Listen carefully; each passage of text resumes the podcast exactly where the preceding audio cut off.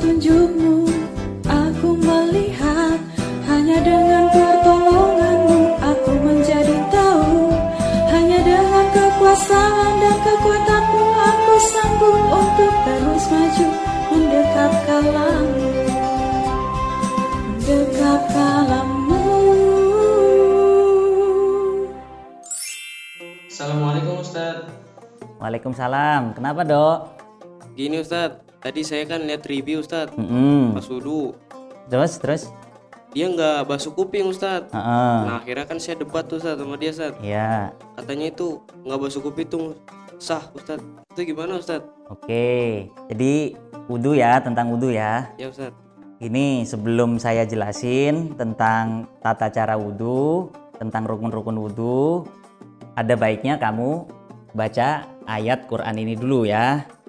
Oh iya Ustaz. أعوذ بالله من الشيطان الرجيم. بسم الله الرحمن الرحيم.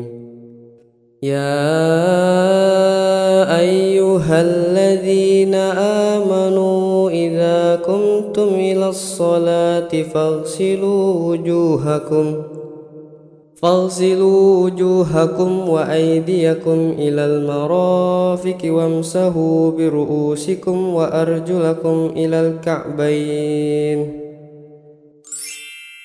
Assalamualaikum warahmatullahi wabarakatuh.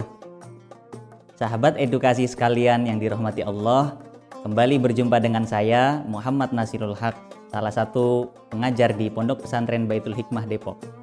Pada kesempatan kali ini kita berjumpa kembali dalam program Kalam, kajian akhlak muslim suara edukasi Pusdatin Kemendikbud.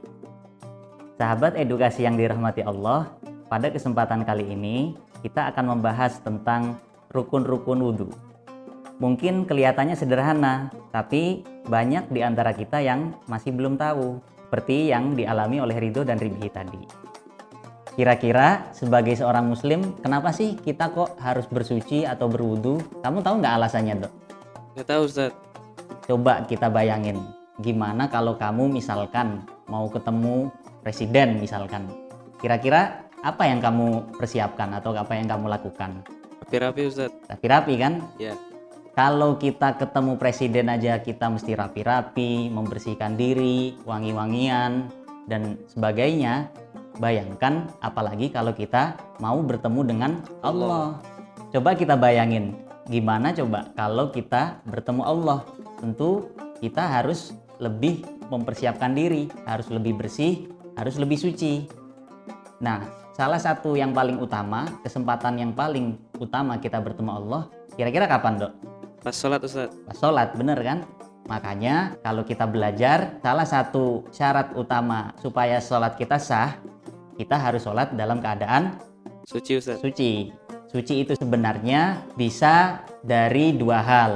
Yang pertama suci dari ha- Hadas hadas. Yang kedua suci dari na Najis. najis. Kita akan bahas satu persatu ya. Karena kalau kita bahas semua pasti akan sangat panjang. Nah, salah satu cara untuk bersuci dari hadas yang paling sering kita lakukan tentu adalah apa? Berwudu Ustaz. Ya, benar, berwudu. Nah, kamu tapi udah tahu belum tentang rukun-rukun wudhu itu sendiri? Belum Ustaz. Belum kan? Karena memang banyak di antara kita yang tidak tahu rukun-rukun yang harus dipenuhi dalam wudhu. Nah, dalam kesempatan kali ini saya akan menjelaskan tentang rukun-rukun wudhu yang saya ambil dari kitab Nihayatuz Zain karya dari Syekh Nawawi Al-Bantani. Jadi dalam kitab ini diterangkan berdasarkan ayat yang kamu baca tadi, para ulama telah merumuskan bahwa rukun-rukun wudhu itu ada enam. Ada berapa dok? 6 Ustaz. Ada enam. Yang pertama yaitu nih Ya. niat. Udah hafal kan niatnya? Ngerti Ustaz? Coba baca. Nawaitul hudu'a li raf'il hadasil asghari fardon lillahi ta'ala. Ya jadi gitu niatnya ya dok. Udah tahu kan? Tahu Ustaz. Oke lanjut ya. Jadi tadi yang pertama rukun wudhu adalah apa nih? Niat. Niat. Yang kedua yaitu membasuh Wajah. wajah. Jadi membasuh wajah artinya membasuh seluruh wa- Wajah. wajah, mulai dari tempat tumbuhnya rambut di atas sampai dagu. Secara horizontal dari telinga kanan ke telinga ki Kiri. Jadi semua itu harus kena a- Air. air. Nah, sekarang pertanyaannya, apakah harus dibasuh sebanyak tiga kali? Tidak Ustaz. Enggak. Jadi yang wajib dibasuh hanya berapa kali, Dok? Sekali saja Ustaz. Sekali aja. Kalau tiga kali, Sunnah Ustaz. sunnah. Hukumnya sun, Sunnah. sunnah. Jadi sekali sudah cukup, tapi lebih baik kalau disempurnakan sampai tiga, Tiga kali. tiga kali. Nah, selanjutnya rukun wudhu yang ketiga adalah membasuh Tangan. ta- tangan. Kira-kira batasnya sampai mana, Dok?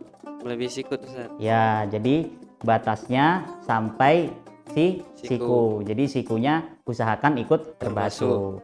Yang keempat yaitu mengusap kepala. Kira-kira kamu tahu nggak apa bedanya mengusap dengan membasuh? Enggak Ustaz. Wah, apa ya bedanya Ustaz? Jadi bedanya membasuh itu berarti kita harus mengalirkan air pada anggota tubuh tersebut.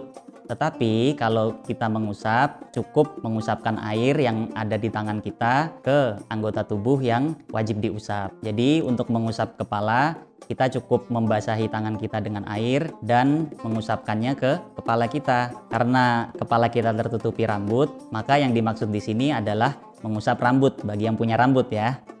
Nah, selanjutnya yang kelima yaitu membasuh ka- kaki. Nah, membasuh kaki ini batasnya sampai mana, Dok? Sampai mata kaki Ustaz. Ya, betul. Jadi, kita membasuh kaki cukup sampai mata Mata kaki, tapi baiknya sunnahnya dilebihkan ya. Nah, rukun wudhu yang terakhir yang nomor 6 yaitu ter tertib. Tertib maksudnya apa sih? Jadi tertib itu maksudnya berarti kita membasuh atau mengusap anggota-anggota wudhu tadi secara u urut. Jadi nggak boleh habis niat misalkan kita basuh kaki dulu baru basuh muka misalkan. Itu nggak boleh. Jadi harus tertib sesuai urutan yang telah disebutkan tadi. Nah sekarang kita akan membahas singkat tentang sunnah-sunnahnya wudhu. Jadi sebenarnya sunnahnya ada banyak dok, tapi mungkin saya akan jelaskan dengan singkat ya beberapa aja.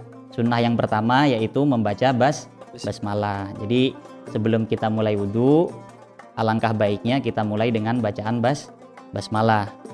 Yang kedua yaitu membasuh kedua telapak tangan sebelum kita mulai wu- Wudhu. Jadi usahakan sebelum wudhu kita basuh tangan kita dulu karena takutnya kan ada kotoran kita habis menyentuh apa kita kan nggak tahu. Nah yang ketiga yaitu berkumur-kumur. Jadi kumur-kumur itu masuknya sunnah ya dok. Ya Ustaz. Nah yang selanjutnya yaitu meratakan kepala yang diusap. Jadi tadi sebenarnya yang wajib diusap hanya sebagian kepala. Tapi sunnahnya kita mengusap keseluruhan kepala. Nah, ini yang kamu tanyakan tadi. Yang termasuk sunnah di antaranya adalah mengusap kedua kedua telinga. Jadi mengusap kedua telinga itu hukumnya apa dok? Sunnah Ustaz. Sunnah. Jadi kira-kira kalau ada orang wudhu misalkan, terus dia nggak basuh telinganya, wudhunya sah nggak kira-kira? Oh, berarti sah ya Ustaz. Iya. Berarti kalau seperti kasus Ribi tadi, dia kan tidak membasuh telinganya. Berarti tetap sah ya Ustaz. Iya, karena kan seperti dijelaskan sebelumnya, mengusap telinga masuknya apa dok? Sunnah Ustaz. Sunnah. Jadi kalaupun dia tidak membasuh telinga, wudhunya tetap Sah. tetap sah. Nah, sunnah yang selanjutnya untuk anggota tubuh yang berpasangan seperti tangan, seperti kaki, itu disunahkan untuk mendahulukan anggota tubuh yang sebelah Kanan. kanan. Baru membasuh anggota tubuh yang sebelah Kiri. kiri. Yang terakhir disunahkan untuk setiap anggota wudhu tadi dibasuh sebanyak berapa kali dok? Tiga kali Ustaz. Iya, jadi aslinya kalaupun cuma dibasuh sekali-sekali, asal airnya sudah rata ke seluruh anggota wudhu, hukumnya sudah sah. Cuma alangkah baiknya kalau anggota wudhu tadi dibasuh sebanyak berapa kali dok? Tiga kali Ustaz. Iya, jadi tiga kali akan lebih ba- baik. Sahabat edukasi yang dirahmati Allah, jadi demikian adalah pembahasan tentang rukun dan sunnah wudhu.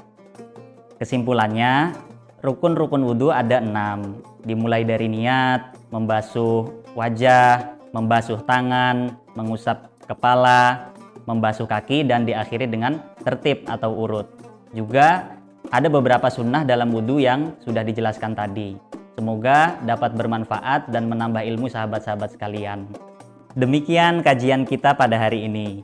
Jangan lupa ya, tetap dengarkan radio suara edukasi yang akrab dan mencerdaskan. Acara ini bisa diakses pada website suaraedukasi.kemdikbud.go.id atau melalui aplikasi handphone di TV Edukasi.